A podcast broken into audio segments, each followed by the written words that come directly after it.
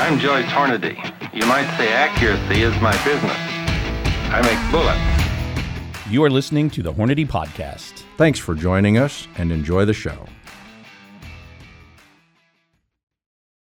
Hello, everybody. Welcome back to the Hornady Podcast. I'm your host, Seth Swerczek, and I'm joined today across the table, Assistant Director of Engineering Joe Thielen and engineer of all things cool, Mike Whitey Jensen. Guys, thanks for coming on the podcast. Yeah, thank, you, Seth. Thank you. I probably should have thought that out a little bit better. I don't know what to call Whitey as uh, as far as his job goes. I think he was on episode number five, and I forget what we introduced you as, but All things cool pretty much covered it. yeah, if there's been a cool project since the mid 70s that has happened here, Whitey's had his hand in it. So uh, appreciate you guys coming on. And I'm pretty excited. We all just got back within a couple days of each other from very different, but also very similar adventures.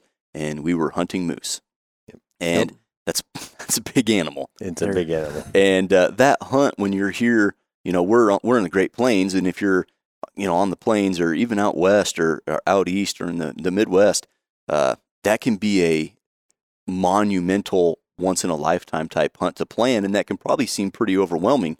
Is how, I want to hunt a moose. How do I do that? What what do I do? What are some of the hurdles that I'm going to have to jump through?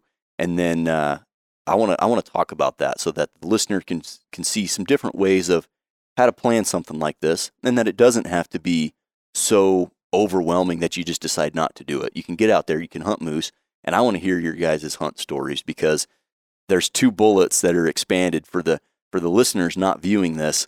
We got two beautifully expanded and excellently, you know, beautiful looking bullets on the table. So I want to hear about those and how those came to be. So uh, uh, I'll I'll kick this off for me, uh, just because uh, this is a little bit easier. So we were on a media hunt, uh, uh, demoing some new products, and so we used an outfitter, Alpha Dog Outfitters, up there in British Columbia. And uh, if you are thinking about doing a hunt, just get a hold of an outfitter. That's an easy thing to do. A good place to start, anyway. So we were up there with Alpha Dog with Mike and Sean, and it was just an awesome experience. But how'd you guys get started, and and maybe what what pushed you into like, okay, moose, that's on the menu. That's what we're doing. How'd that come to be? Take it away, Mike. Well, I'm at me. I guess for me originally, uh, my my long term goal was I was a handgun hunter and I wanted to hunt moose. Was my always my my nemesis that I wanted to do, and uh, of course, I haven't killed a a moose with my handgun yet, but I have killed a couple uh, moose, and and I and I also had on the plans of taking each one of my kids on some big adventure. And I Thanks, have two Dad. daughters and two girl. I have two daughters and two sons, and so we started with my. I started with my daughters. So I was my original. My first hunt was was basically a side deal from from my sheep hunt. I was sheep hunting and I hunted moose Okay. as a as a backup plan. So that was a little different hunt. It was I picked it mostly based on the sheep hunting, Mhm. and then moose as a back as a as a secondary thing. But uh, on that hunt was essentially we were using Argos and and getting up to high points and glassing. And there we was glassing big bottoms, big flats, but there was a lot of mountainous stuff. So we were on Okay. the edge of the And this is in Alaska. And this is in Alaska, Okay. in the Alaskan range, south of Fairbanks. And uh, so that was the first hunt that I did, and we wound up wound up getting into a moose and and couldn't close a deal as far as getting close enough. So I to where I wanted to, I feel comfortable with With the handgun. with the handgun, and it was my first moose, so I I went ahead and went to the rifle. But but that was my my first experience. I'm no, I don't consider myself any expert in moose hunting, but Mhm. of course uh, that being fairly tough. I mean, it it sounds easy because you got the Argo, and, and it does. It helps. It, it get gets you to the moose, gets you, you know, to where you can actually maybe get close enough to pack it where you don't have a, a big pack out. Yeah. But it's still a moose. But it's still moose, and it's still in the tussocky terrain. You're you'll get close and you hike in. You get to close with the Argo and then hike in, and because you might be spotting a moose two three miles out there, and then Oh, wow. trying to get close to them. So that I thought was maybe a little too difficult for the for the girls, for the gals. So, and I thought maybe it'd be better on a boat type hunt. So the the other hunt that I picked out for my my daughters to hunt and was based on a boat type hunt Okay, floating. and Umphenour's. I mean, they uh, they uh, offer both, and uh, went with Virgil, uh, Virgil, and uh, he uh, he takes a boat, so you're moving up and down the rivers and the creeks and stuff, and and then you're just basically the biggest physical part is climbing up the bank and then working your way in. Now, mind you, the and you're you always trying to call the moose out to the river, which it don't always happen. Sometimes you have to. It's windy. You have to go in deeper, and you have to. And the next thing it gets physical. But for the most part, it's it's it's an it's a less physical hunt than most. Yeah, certainly different than the first one that you were on. Right, so quite a bit different, less physical than that one.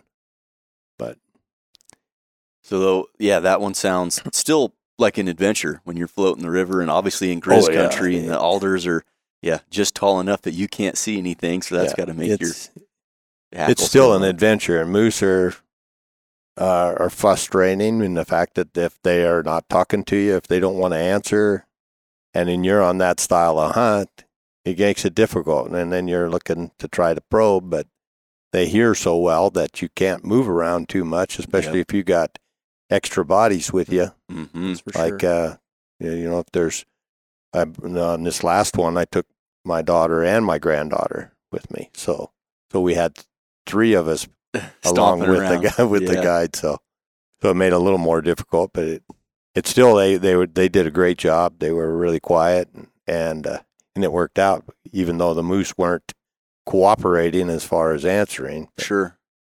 So that's how you went. And what was the name of that outfit again? You went. Said his name that was Virgil. Virgil Umphenour with Okay. uh, with uh, hunt with us, hunt hunt Alaska with us. I think is Okay.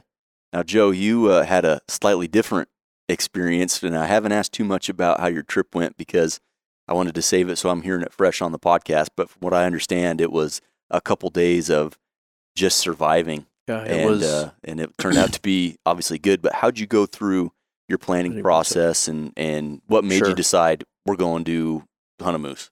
Um, so mine is a little different. Uh, a good friend of mine that I run around with a lot and fish and hunt with and stuff had done this hunt a couple years ago, and he's like, "Hey, this is this is the real deal. Like it's it's a good quality hunt." And I've always wanted to do a hunt like that. I don't know that like, and even this time, I don't know that I wanted to shoot a moose or if I still even want to shoot a moose. I, don't, I mean, they're a cool big animal or whatever, but Christina, my wife, has always been on her bucket list forever. So I'm like, Okay. okay, I learned about it from uh, my buddy, and then uh, so I got in touch. He put me in touch with the transporter um, that simply takes you in and drops you off. So it's a it's Hands a, off. It's a hands off, true Okay. DIY. I mean, you plan everything um, and then execute. So mine was getting set up was through a friend. Okay. Yeah. Um, and it was not because you wanted to hunt a moose. You wanted to hunt, but your wife said a moose is on my list of things. Yeah, to, she was always wanted a big Alaskan, and we were in Alaska too. Wanted a big Okay. Alaska Alaskan moose for I, whatever reason. I mean, Okay. so and I was like, yeah, I'll I want to do the hunt part of it. You know, all the the logistics that go into it and the setup and Mhm. this glassing and the calling and all, and that was and, I- and I got all of that. You know, So my you weren't- was filled. Floating the river. You guys are Nope. So this, in, glassing. yeah, this was a fly in, drop you off, and you're there for 10 days. And you set up your own stuff, move around, do your own hunting. I mean, it's, and then you, then if you kill a moose, you obviously, hey, we got one down. And then you got to pack this moose to the, wherever you shoot it, you have to pack it up to where a ridge top, you know, where they can land Wow. Mm-hmm. and then finish it out from there. And it was this hunt was by far any and I've I've hunted quite a bit and any hunt I've ever been on, you know, mountain hunt, elk hunt, whatever, the hardest hunt I can that I've been on This was times three. Just So it was- intense. It mentally and physically was at times brutal. Yeah. tough. Well, to So- to juxtapose that a little bit, uh, I was with, like I said, Alpha Dog Outfitters up in British Columbia, and the I didn't appreciate how dense the bush is up there. I mean, it is impenetrable is the the the correct vernacular. I mean, there is just no getting through a lot of it. There's so much blowdown and deadfall that makes it hard to walk.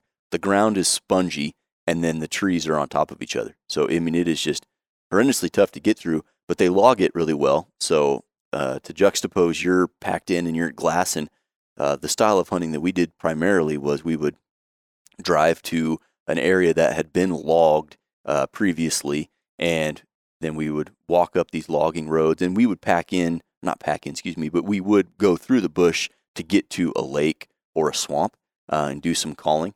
Um, but a lot of it wasn't super strenuous because we were able to walk on these old logging roads, which weren't you know nice roads, but they were when you're walking, they're not that bad, and Mhm. we, you know we'd call as we'd go. So we'd put on eight to ten miles a day worth of walking, but it wasn't super vertical, and uh, we didn't walk through a ton of that that bush because again, it was just Was your- Was yours coniferous forest yes, primarily? yeah, and it was. Uh, what about yours, Mike? yeah? Were you deciduous with the alders and the willows, or were you There was- coniferous? No, there it was with all the alders and the willows and and then of course there's some spruce and and uh, stuff like that and some big stands of of aspens. But so there's it's kind of diverse.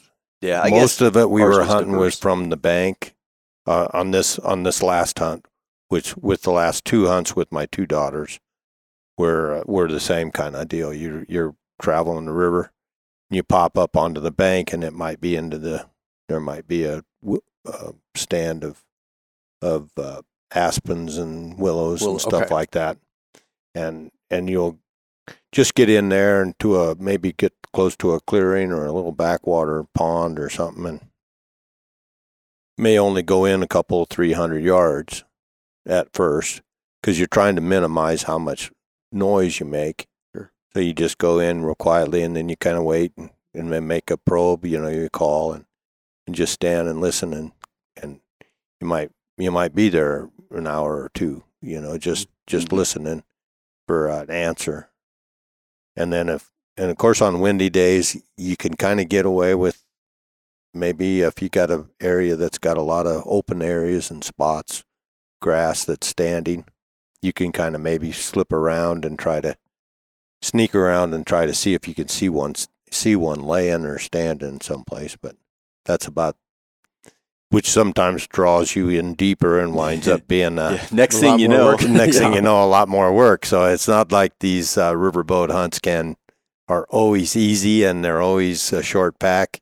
They can be they can get drawn in and you can get you can wind up killing a moose yeah, Where you you're know, going to pack a it long out? ways back. Yeah, Because you just don't grab the antlers of a moose and drag it out. no, You just uh-uh. that doesn't happen. No, that's No. something that I was the- I was taken by a couple things. One was the the density of the bush, and the second was the the size of a moose. You know, that like okay, I've been right next to dead elk. Like they're a big animal, can't be that much worse, but they are significantly larger. yeah. Uh, so that was uh, kind of some of the planning and you know kind of why we were out there. Uh, Mike, let's hear it. You've got a, a, a nice expanded CX bullet. Let's uh, walk through how your hunt went down and and uh, uh, how your daughter was able to uh, to find a giant. So on this hunt, yeah, that's the last one. Uh, uh, of course, I you know we were having trouble getting them to answer, so we were basically just doing a lot of probing. We'd pop in and call, but we would actually look into little openings, clearings. We knew- we knew where the guide knew where they were at, and we'd pop in. Well, on this moose here, yeah, that's it's like the ninth day, so it's it's ten day oh, hunt. whoa! So it's guys, at the end. So I'm yeah, I'm stressing pretty bit already. So, how, what was your moose contact like for the first eight days? Were you getting some responses, seeing Oh. some cows? We seen a lot of cows. we've seen a lot of bulls and young bulls, especially. And the first day, of course, we had a giant standing 150 yards from the camp, from my tent. but uh, of course it was the day before because we flew in a day Oh, early. Yeah. So it's the in in you know it's it's a no shoot day. So so he just stood over there and Wow. and, and he's probably sixty five plus inch moose. so you and he walked away, and we never Yeah. seen him again. So but- for eight days, you're seeing young bulls. You're So seeing we're seeing we've seen all kinds of moose and everything, but just uh, and a couple of the other guys in camp had had seen a few shooters that were not giants but uh, shooters. You know, they were legal moose and passed them on them. Uh, so there was wasn't like we hadn't seen any good bulls in that camp before that, but uh, one of them was killed third day in, and the other one was killed just the day night before mine. So or for for Jessica's. But anyway, when we popped in on this moose, he was just standing in a clearing, and of course, the guides look. Guide looks at me and he goes, "He's about fifty-seven. He's, yeah, I, I, he's plenty wide enough. He's only got three and three brows, so." And I and I said, "It's ninth day. Yeah, game on. You know, yeah. Game on. He's in danger. yeah, yeah. Let her let her have him. Let her have at it. And so so we snuck around and and and slipped through the willows, and then popped out and tried calling him a little bit, and then of course he did exactly what we what we'd been getting anywhere everywhere else. He he just ignored the call and turned and started to walk away. And when he Uh-oh. Soon as he soon as he he was facing us when we popped in, of course, watching us. But when he uh, of course, as soon as he turned, uh, Jessica let him have it. What now? What was she shooting? She was shooting a 300 WSM, the, the USM. short mag, Okay. with uh, outfitter ammo. All right. And uh, yeah, she hit him with the first one. It was a little bit of a quartering shot, but it was mostly mostly uh, mostly broadside, Broadside. but somewhat quartered. And what was the distance? well, about 160 yards. Okay, right in there. So- Perfect. So most of them shots on this on these type of hunts are, you know, their long shots are like 150, 160 yards. Okay. Their short shots are yards. Yeah. You know, 10 20. yards. Yeah. Okay. So she So- hits him. So she hits him, and he walks into a circle, and just stops and stands. And of course, the guide, he's they're they're they they want the meat, so they're they're all about the meat. So he's like, uh, no, don't don't shoot him again. I think he's all right. I think he's good. Uh, just wait. And he didn't fall, so he started to walk again. See, and and no more than said, maybe better. And Jessica let him have it again. And then he took a couple more steps, and Jessica let him had it again. He walked in. He's just a few more steps and walked into the willows and laid down. And uh, all three shots were about the size of a grapefruit, right through his right through his heart lung area. Perfect. He was perfect. His lungs were just nothing but mush. You know, so he was he was. I don't know how he walked as far as he did, but Yeah. they're just they just act like they're not even hit mm. sometimes. Yeah. Well, an, an Well, animal of that size, they, Size. they have so much oxygenated blood Yeah. circulating Yes. that even when you take out the pump station, mm. it's still oxygenated. It's still in there. Yep. Yeah. And you have that bullet, so recovered one of them, and one uh, of them, yeah. The the first one that where he was a little bit quartered, that was the only one I covered. The other two were dead broadside. They went clean through. Yep. But this one here was just under the hide, just just just under the barely under the hide. You Yep. know, the hide must have snapped it, caught it, and then snapped back and, and Yep. trapped it because it was trapped a little ways from where the wound was, okay, and there was a burn mark. So you know, obviously hot. it was hot when it yeah. Well, and that's the 180 grain CX, and that really speaks to what the whole outfitter line of ammo is all about, and what the CX bullet is really known for, which is just unrelenting penetration Yeah. performance, no matter where you're at in the world. And we did the calcs on that real quick right before the we started recording. That's a 98% weight retention. That bullet weighs 176 grains. That's pretty pretty pretty okay. pretty good. Pretty darn good. And uh, Jessica, I'm guessing thrilled with the moose. Oh yeah, she was she was elated. Of course, I had my granddaughter with us too, so so that was a great experience for both of them, Yeah. and a great, for me. Uh, uh, you How know, satisfying to, to yeah, for provide me especially. to help provide that experience that most uh, most people in the world don't get to Yeah. experience is Absolutely. going on a you know a moose hunt to Alaska Mhm. with their And of dad course- or their grandpa. Of course, my granddaughter, she's she's she's all in. She loves this whole thing, this whole experience, and uh, she's like right away. She's after we got the pictures taken, she's like pulls her knife out and says, "I've got a knife. I can I can help. I can help skin this." She's like fourteen. Oh, that's I can help skin this. So- So the Jason had her had her get started on one leg, and I started on the rear leg, and, he started on the back, and and uh, and we started skinning it away, and she skinned all that whole front quarter off, and it started on the one back quarter Wow. on, on a on another spot where I moved moved from. So anyway, uh, she wound up nicking her finger, which Oh. no big deal. So we put a band aid on it and put a glove on, and uh, and of course she's like she's still in. I I want to I want to keep moving, and I'm like no, I think you better quit. I think you better quit. So anyway, plenty to go around on a moose. and they got her. sure. Uh, so I stopped her, but but that wasn't the end of it for her because she's like, "Well, I'm going to pack then. I'm going to pack moose." Of course, the other guys showed up. Some of them from camp, they showed up by then, so they're getting the re- they're getting the rear quarter and the front quarters ready and everything. And my granddaughter just barely weighs a hundred pounds, yeah. you know, and and she's like, she picks out this one. I'm I'll pack this one, and I'm like, Good luck. Oh man, I says no. You better slow down here. That's that that thing that thing weighs as much as you do. So you know, but no, she was bound determined. I was going to pack that out, and she did. She put it on her pack. We're like 300 yards from the from the river, Good for her. and there's pretty solid ground to start out with, but then it gets into little tussocky, you know, little holes and what have you. I'll be darned if she didn't pack that thing all the way out to the boat.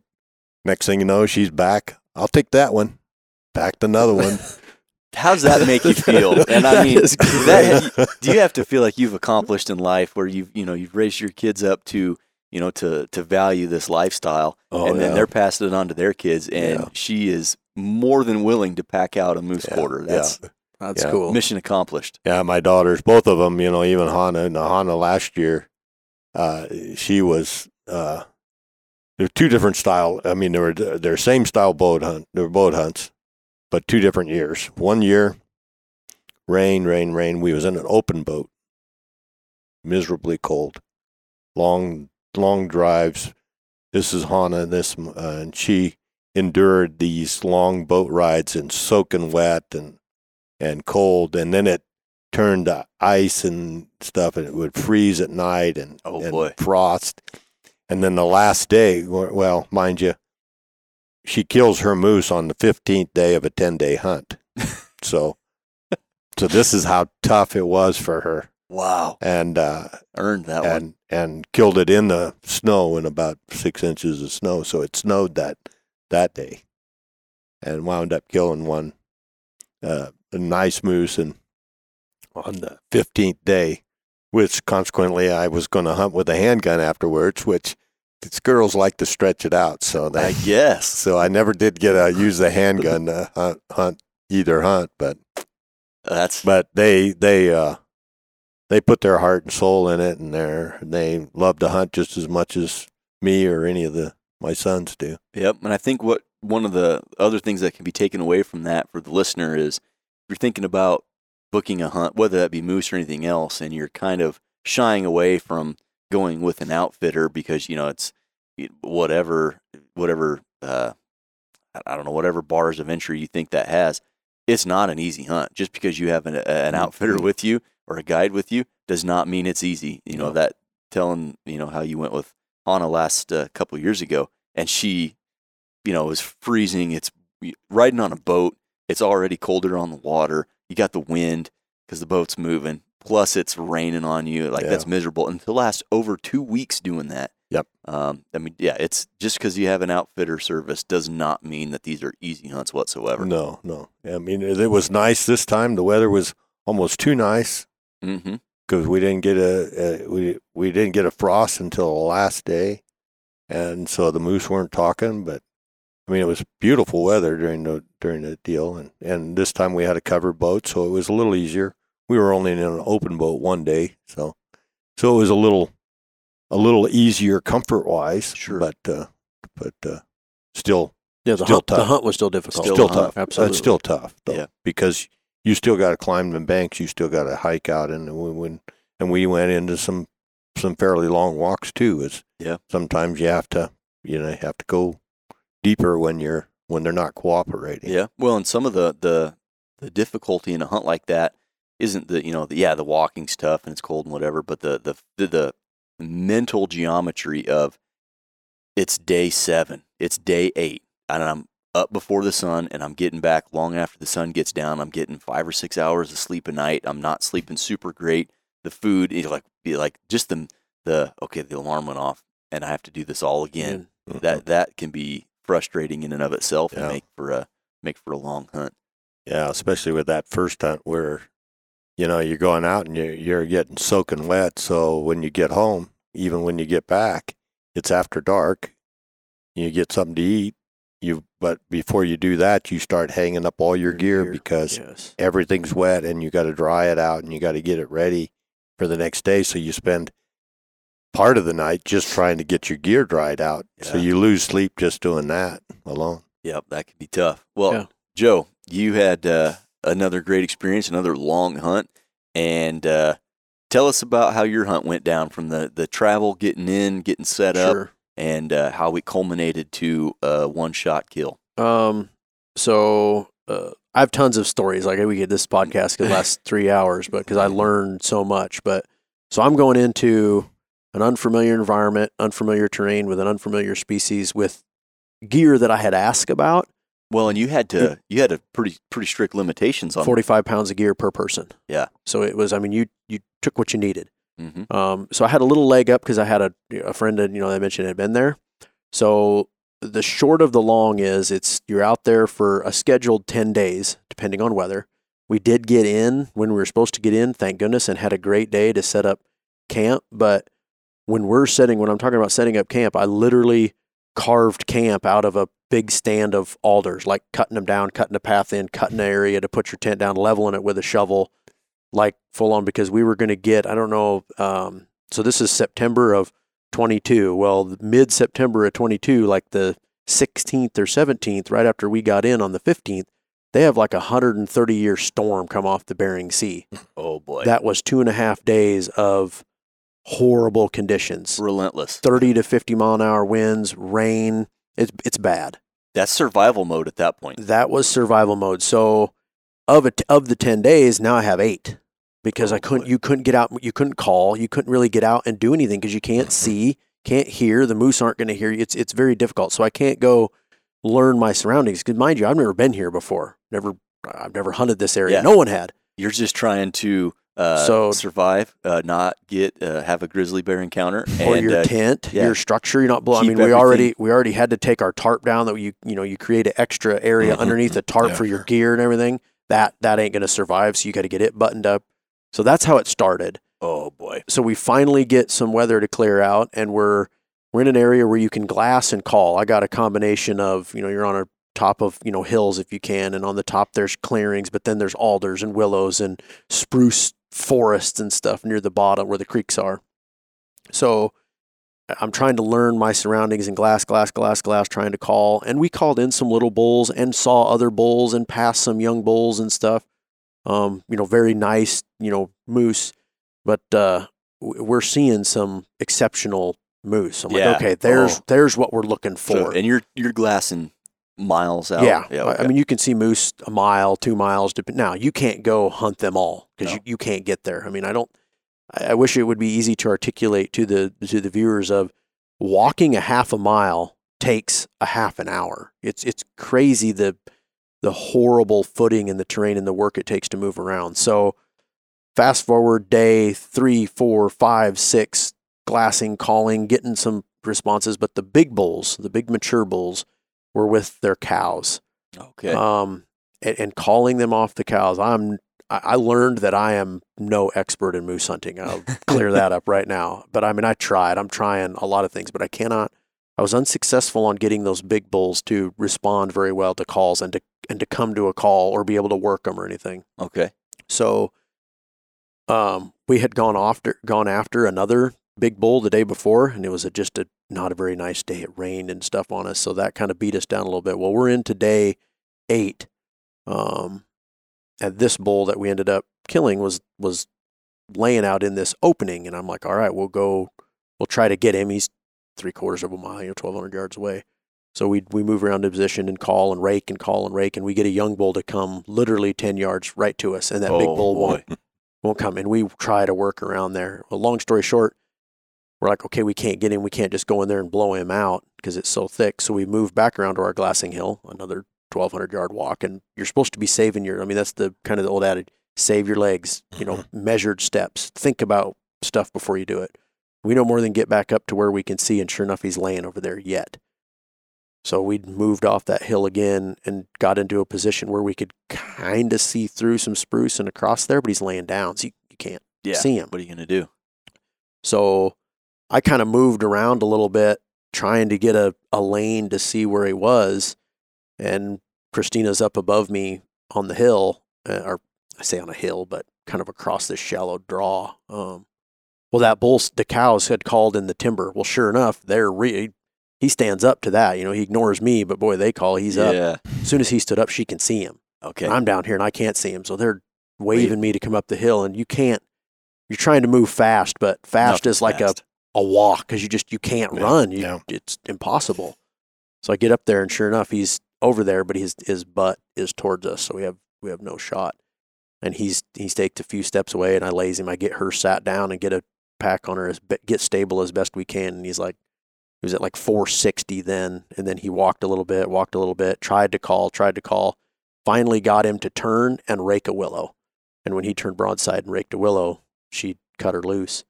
Shooting. What was she shooting? 300 PRC, Okay. With the the two- ultimate. 212 precision hunter, and thank goodness we had it Yeah. because out there, like Mike said, I mean, you'd more than likely, I mean, two, 300 yards, 400 yards is not uncommon just because of the terrain and how they Now, if you call them in, it might be 10 or 15 yards. So I knew that I wanted You precision. needed performance. I, I needed, Yeah. yeah, I, I didn't know what the range was going to be, so that's why I chose Precision Hunter, and thank goodness we had it. I mean, thank goodness. yeah. But yeah, and she put a good shot on him. I watched the trace in behind her with the binos, and I saw the water. He was soaking wet that day, and I watched the water come off his the pocket of his shoulder, and I was like, man, that looked pretty good. And then he walked to the right a little bit. They don't they don't even act like they're hit. I mean, you other than seeing the bullet ripple out, you you their bodies don't react. They're so Right. big. And then he moved off to the right about 15 yards, maybe 20 yards, and tipped over right away. It was, she shot him in the heart. Wow. So he didn't. But they have so I so his heart is split, literally a V taken out of it, and he still lived for however long it took him to walk, you know, 20, 30 yards. So Yeah. 30 seconds, a minute. wow. So I'm amazed at how much, you know, blood they have in the system that it just physically takes them that long to expire. Yeah, but at least he didn't bolt out of there. But how cool is Oh. that to get a uh, to to get a, a window where you got to thread the needle? That's what it was through the spruce. And then I had to move to the right to see him again where he tipped over because the spruce, you know, you're Yeah, it was taxing. So it was it was tough. And then obviously you get over there and then it's like, oh my Oh my gosh, these things are huge.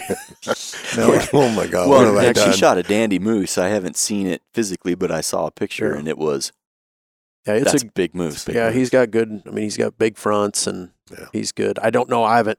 Uh, the horns are still. I haven't even got them yet. So Okay, they're uh, they did make it down, but we'll. I haven't even measured him and all. It doesn't matter. It doesn't matter. It was day eight. yeah, It was a big bull, mature bull. Um, yep. And We're- Christina got to check one off the bucket list and has a a story of survival to to share. yeah, we have an adventure. I call it. I tell people like, man, we had an adventure worth th- for three lifetimes Yeah. because it was surviving all that and then enduring it and mentally and physically. I mean, it was So, what was the was tough. pack out like? If you shot him at nearly 500 yards, yeah. So you got to get him back to at least where you shot him, and then how far? Yeah, well, actually, so there's we were over here. There's different there's different um, ridge tops that they can land on. Okay. and we had got those. I mean that that was my number one question going in there is, hey, help me understand or show me where else you can land, so I know where I can hunt and what I got to do.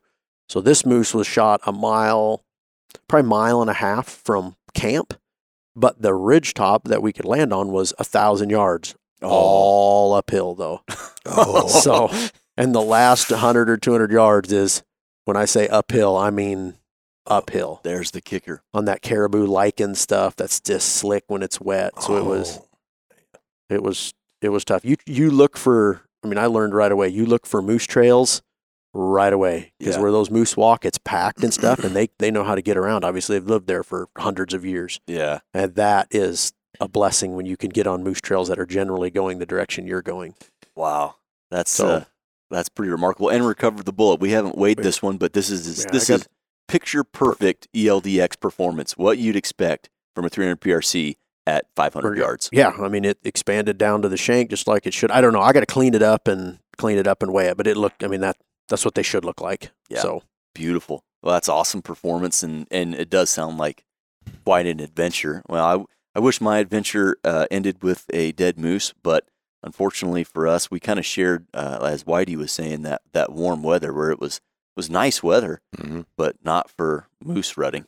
No. Um, so we had temperatures in the 60 to 70 degree range uh, every day, and it got down to it didn't freeze at all, and it was down into the upper 30s or lower 40s a couple of those days. So we had uh, good mornings uh, where you were seeing animals.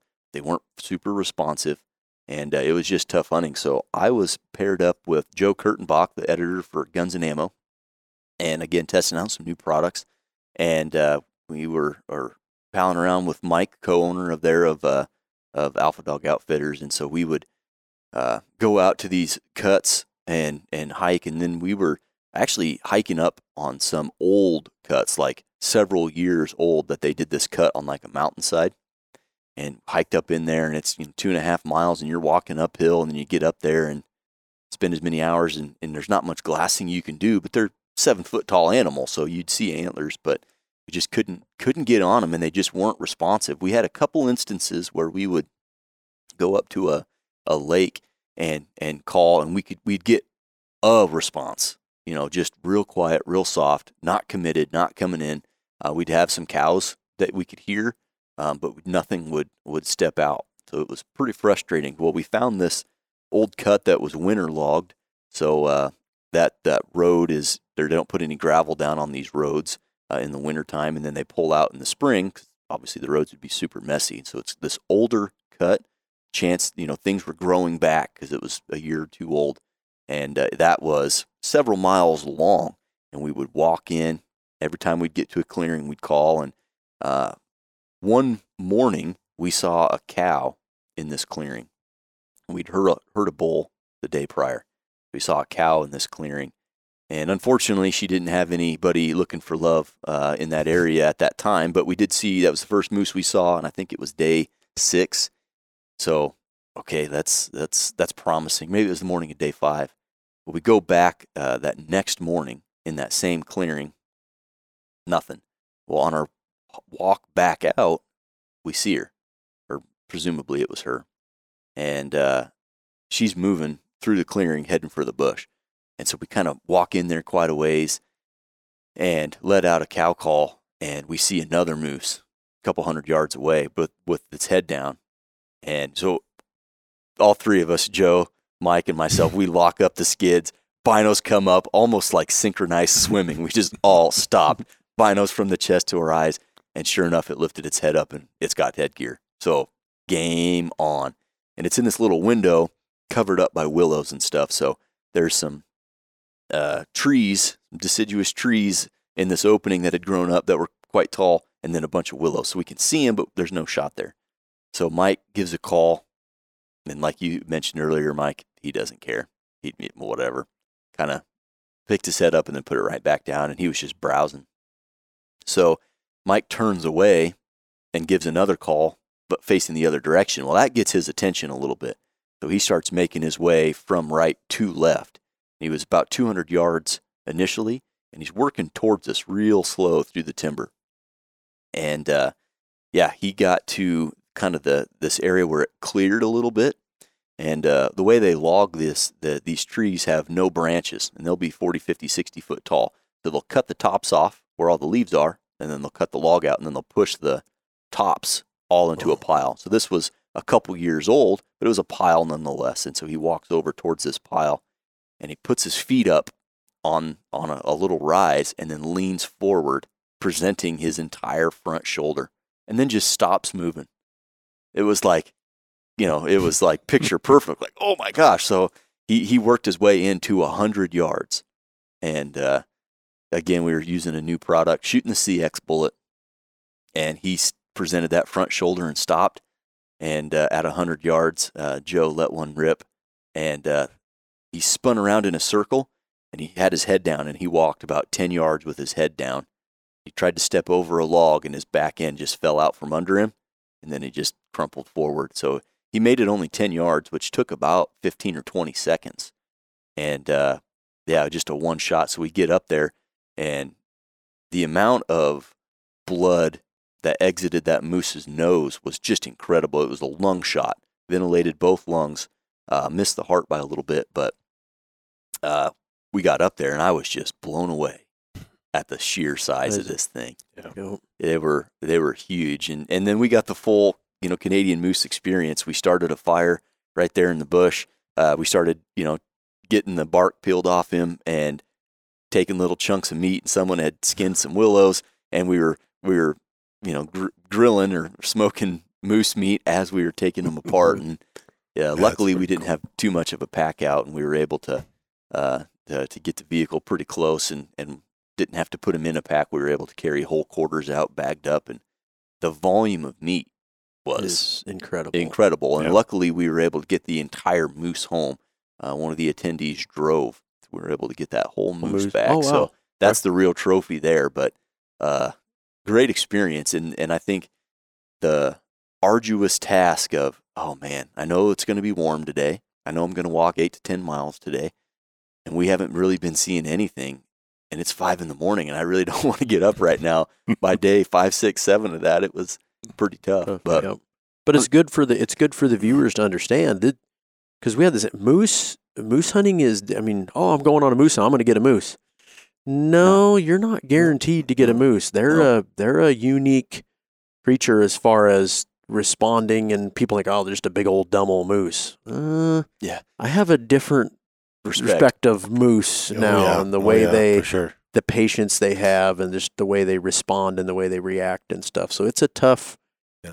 I, And I thought it was a tough hunt. Like And a- yeah, and even when you're glassing them, I mean, you can be up on a mountainside or a high point and glassing, and if them moose are laying down, they just disappear because the cover is that thick. yeah, you Wow. will not see them. as tall and as big as them are, you think you'd see them anywhere, and you look down in them bottoms and you think it's, you think you could see them anywhere, they'll just lay down and disappear, and they may not stand up for Hours. hours, Hours. Hours. hours. Yeah. Yeah.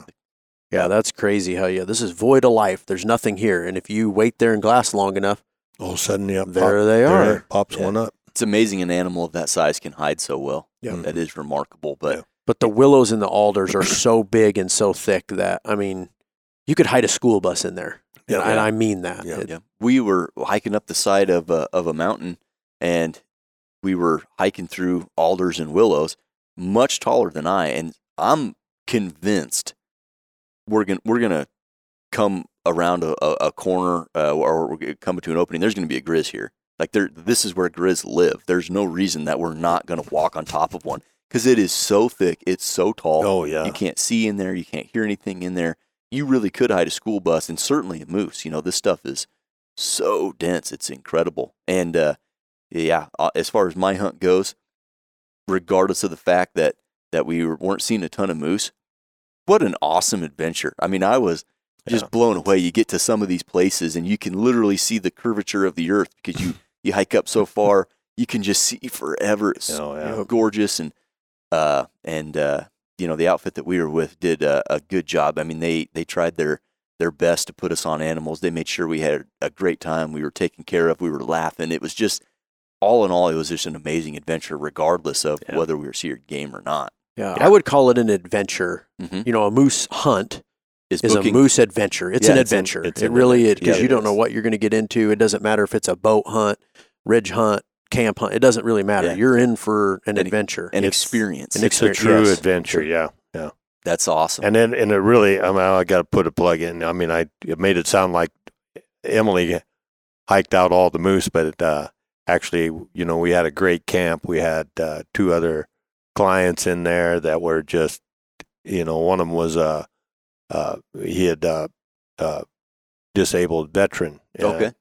you couldn't hardly ask for a nicer nicer camp. These guys come and helped, and they uh, Scott and, and Russ both they were they were, and of course they come and you know and, and helped us pack the moose out, break them down. Yep. We helped each other. It was everything was just such a great experience. Yeah. And Joe thing. being a little more remote, a little more isolated, I can share that sentiment with you though, Mike, that we had, you know, there's other clients in camps and they're at other camps or whatever, but everybody that was there was down for the cause. If there Yep. was like, oh, they got a moose down and they need help, Yeah, that's I'll uh, stop what I'm doing. That's what happened. Yeah, let's go get after it. And that's that camaraderie happens so quickly in experiences where things are difficult. You know, when when you're sharing hardship, and in this case, elected hardship. Well, you know, we chose to do this. You come together pretty quick, and that that just makes for that Yeah. much better of an experience. Yeah. Um, one thing I wanted to bring up before we change gears here, I want to talk uh, about maybe some gear tactics or something like that that you guys learned hunting moose that you know that you maybe didn't know before. But before we get there, uh, if you're going to hunt with an outfitter, one of the more awkward things about it is uh, tipping, you know, or gratuity. Because obviously, you know, they can be Mhm. expensive hunts, and I just uh, I want to put a plug out there if you're thinking about doing it. Uh, these guides work their butts off. I Oh, yeah. mean, while you're there, if it's hard for you, it's harder for them. They're working their butts off, and they're working their butts off when you're not there. And uh, I feel like in regards to you know tipping and gratuity, uh, if you get a good experience, you know make sure that that they're compensated appropriately. And what really you know you're tipping for your experience, but you're also tipping them for the spring when they don't have any moose hunts, and Yeah. they're out there Sure. finding the moose. You know, keeping an eye on where their animals are at, where the cuts are at, or all Sure. that work. Um, you know, I just I didn't appreciate that as much uh, when I was was younger and I'd never done you know a hunt with a with an outfitter, but uh, their services are invaluable for instances like this, and I just Oh, wanted yeah. to to throw that out there. Oh yeah. Yep. That's So now for gear, tactics, whatever, what are some things that you guys picked up moose hunting that you weren't, you know, that you didn't necessarily appreciate before you were on a moose hunt or a hunt like yours, Joe, where you're hyper remote? You mean uh, I mean type of gear that we yeah, like we- is there is there something that hey, if I'm going on this type of hunt again, this is a no questions asked. I'm going to take this. Oh, rubber boots. That's probably one of one thing that most people want to bring along, or Okay. some very good waterproof boots because you're probably going to get hike. You're going to be in swamp and such, Soaking wet. such and what have you. Mhm. So, gear that you can your rain gear, of course, because inevitably it's going to rain Mhm. while you're there. Yep, that's okay. So kind of a thing with- waterproofing is probably your, Yeah. your number one. What about you, Joe? uh, where we were. So I'll I'll second that. Now I needed rubber boots. You could wear rubber boots where we were, but uh, we used like Kenetrek 400s, really good boots Yep. with gaiters because we had to we had to hike quite a bit. Um, we weren't down in the the rivers and the bottoms. Um, but I would say so. Going with boots first, boots and socks, absolutely first and foremost. Rain gear second. After that, for me, a good saw Oh, with a oh. with a wood blade and a bone blade. Absolutely, I need. I mean, I, I couldn't you have done- cleared your camp with it. cleared the camp. You couldn't do it without that. And then this may sound a little funny, but ShamWow claws, Oh, hyper absorbent. hyper hyper absorbent cloths, because stuff is going to get wet. I don't care if it's Yep. your tent, your floor, your wall, your boots. I shoved these things in my boots at the end of the day to absorb any moisture down in my boots. Yep. And pull it out of there as best you can because you've got to try to keep stuff where we were, where you're so remote for so long. You have to try to keep your stuff dry as long as you can. Okay, Yeah. that's a good. I would have never thought I would- Yeah, I, I had uh, I I uh, actually brought uh, these little uh, boot dryers that you can buy through uh, Wiggy's. They're out of Colorado. Wiggy, they they make sleeping bags and all that stuff, but they're like a boot dryer and they're like a cloth. Yeah. square cloth. You stuff them in your boot and draw them out. Now, mind you, I uh, I brought rubber boots this time, but I chose to wear my Kenetreks the, Sure. the whole time. Yeah, So but- and the and the weather was and it wasn't quite as flooded and swampy as it was a year before this time. So I was able to. Yeah. And then the other thing I would say is make sure you have a rifle that you shoot well and ammunition that you shoot well Yeah. because you may get one chance on a giant animal. And that's Yeah. So make sure you choose the the right stuff that you're confident in. I know Yeah. that goes across a lot of hunting regimes. I get it, Mhm. but I'm telling you, it's paramount here on a hunt of this magnitude and the of all the other things that you have to think about and do and mentally and physically. That needs to be something that's just there, There. that you know you have no question. automatic. Yep. Exactly. Okay, that's awesome. Well, I was kind of thinking about this before I asked you guys about, you know, and what's a gear or tactic or something that I would think. And uh, I'm I'm always taking care of my feet. Uh, that that is one of the the most paramount things. And uh, for a hunt like ours, we were doing, you know, a ton of walking. Um, I think rubber boots probably wouldn't have been uh, the best choice. However, Gore legitimate Gore-Tex boots with you know the rock guard like the Kenetrek or the, the Lowas or Crispis or whatever that something super waterproof. Couple that with a gaiter, so if you do submerge your foot, that Mhm. gives you some protection. And uh, I, that's funny that you mentioned having to dry the inside of your boots. So you know your feet sweat, and you wear good merino wool socks. Your feet are going to sweat. Uh, I would pull my insoles out of my boot every night and and pull the laces out and open them up as best I could so that the insoles would dry and the inside of the boots would dry. But a ShamWow cloth makes sense. Um, but yeah, that that right there, taking care of your feet, good boots, that kind of goes without saying. I think the rain gear, for me, I, I travel with rain gear almost everywhere I go. I usually have like a you know really packable rain. I have a jacket underneath the back seat of my truck right now, just a kind of a, you know a cheaper rain jacket. But on a hunt like this, not only is it going to rain on you and is it going to be wet, there's a good chance the wind's going to blow or you're floating the river, which we did one morning. And those rain jackets, you slip on a Gore-Tex jacket, it keeps that wind off your skin. Yep. Uh, paramount there. And another thing I wanted to mention, regardless of the style of the hunt, whether you're floating the river, whether you're just you know hiking logging roads and coming back to a camp every night, or you're super remote, food is is so paramount in in keeping your morale up and and when you're you don't necessarily think about when it's kind of cold i don't really want to drink a lot of water you know it's kind of cold or rainy i don't want to eat a lot. But when you're putting on eight or ten miles through terrain that's not particularly friendly to walk in you're torching calories especially if it's cold and you're you're staying yeah. warm. So keeping a really high fat high carbohydrate diet is uh, paramount and it- like i said the morale i bought two snickers bars uh, early on and uh, that was you know from years ago that was always my you know when things were things were tough snickers bar always uh, always cheered me up yeah hashtag not sponsored but uh, just a plug for a snickers bar when it's chips are down uh, something like that quick energy and Yeah. Yes. and uh, one other thing I wanted to, to bring up in that vein was it's okay, in my opinion, it's okay to eat a little dirty when you're doing a hunt like that. Uh, if, if your weight allowance can, you know, for your pack and stuff, you can take kind of food like that. Now's not the time. If you're not used to eating really clean, now's not the time to start because uh, uh, that can mess some things up. But I don't know. Those are some things, my takeaways from, Yeah. from a hunt like this. absolutely. Absolutely. Yeah. So culminating on the hunt, you guys each killed a moose. Uh, we had one down in camp as well. Did you guys eat the moose right away? And uh, and how was that?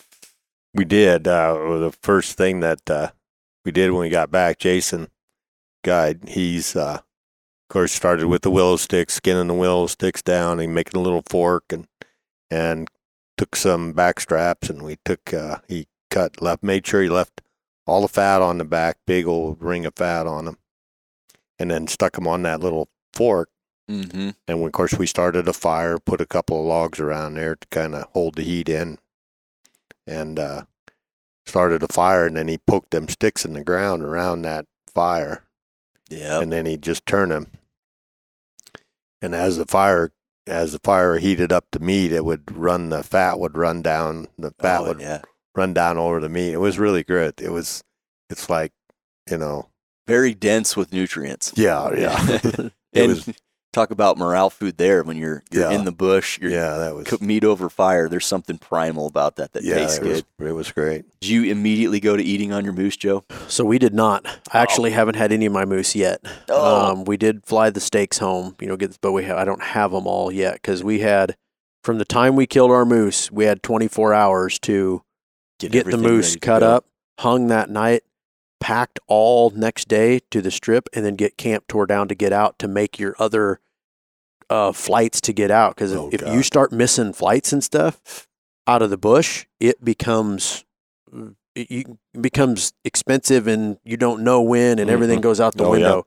So we had a limited amount of time. So when we when we shot the moose, we went to work almost, and we took a couple of pictures, and honestly, quick pictures, and then we went to work. We didn't have a choice. Yep. We had to. Yep. Yeah. We had to cut the moose up, get him packed to the hill, and get done and get. I mean, we, we just didn't. So I have. Yeah. I'm. I'm looking forward to it. Yeah.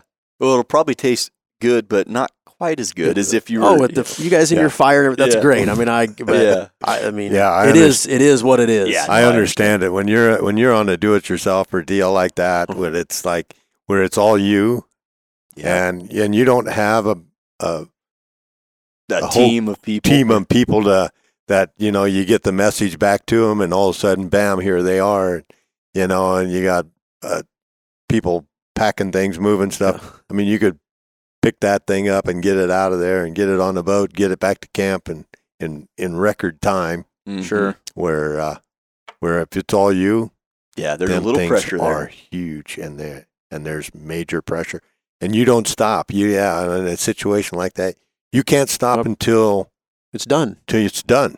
Yep. Yeah, Yeah, till no you- breaks. yeah, no, no, no. Well, we breaks. took plenty of breaks uh, when we were taking care of the the moose there because we had the fire going and we were eating moose, you know, as we were breaking it down, and we uh, we took a entire we took both entire rib cages.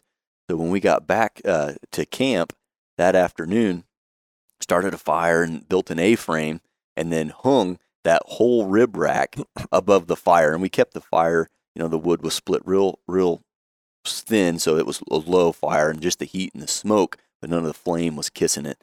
And uh, and then it got rotated every few hours. So when we got back to camp that night, you know, after the sun went down, uh, that thing had been on the you know over the fire for a while, just in that indirect heat, and so all the fat that was left on there and stuff was just rendered. And Yeah, I seen that pictures. That, that Yeah. looked really cool. took that thing, threw her down, and we just carved meat right off of that sucker. You would think like, oh, rib meat from a moose, that's going to be pretty chewy.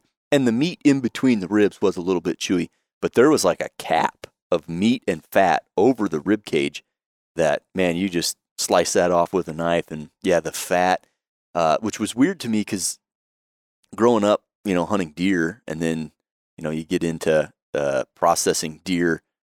If it's white, it's coming off because that is Yeah. some of the grossest stuff you'll put in your mouth off an animal. Yeah. But this fat didn't have that flavor at all, and in fact, it enhanced the flavor. Yeah, Did you guys notice how white it was, though? How white, almost pure the fat was. It was very, is. very interesting. Yeah.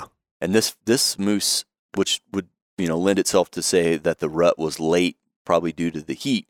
Uh, this moose had fat everywhere. Everywhere. I mean, it was fat everywhere. And and typically, as Yeah. Mike was explaining to me, when the rut's on, they don't eat. They are not nothing. They are nose to the stone, looking for looking for honeys. yeah, Yep. sure.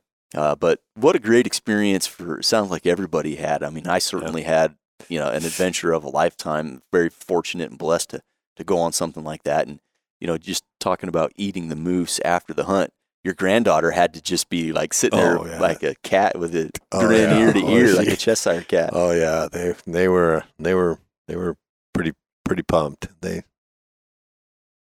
yeah, they really love the experience. Yep. And that's really what it comes down to. You know, yeah, we're we're passionate hunters and we hunt all over. We'll hunt prairie dogs and pheasants and deer and antelope.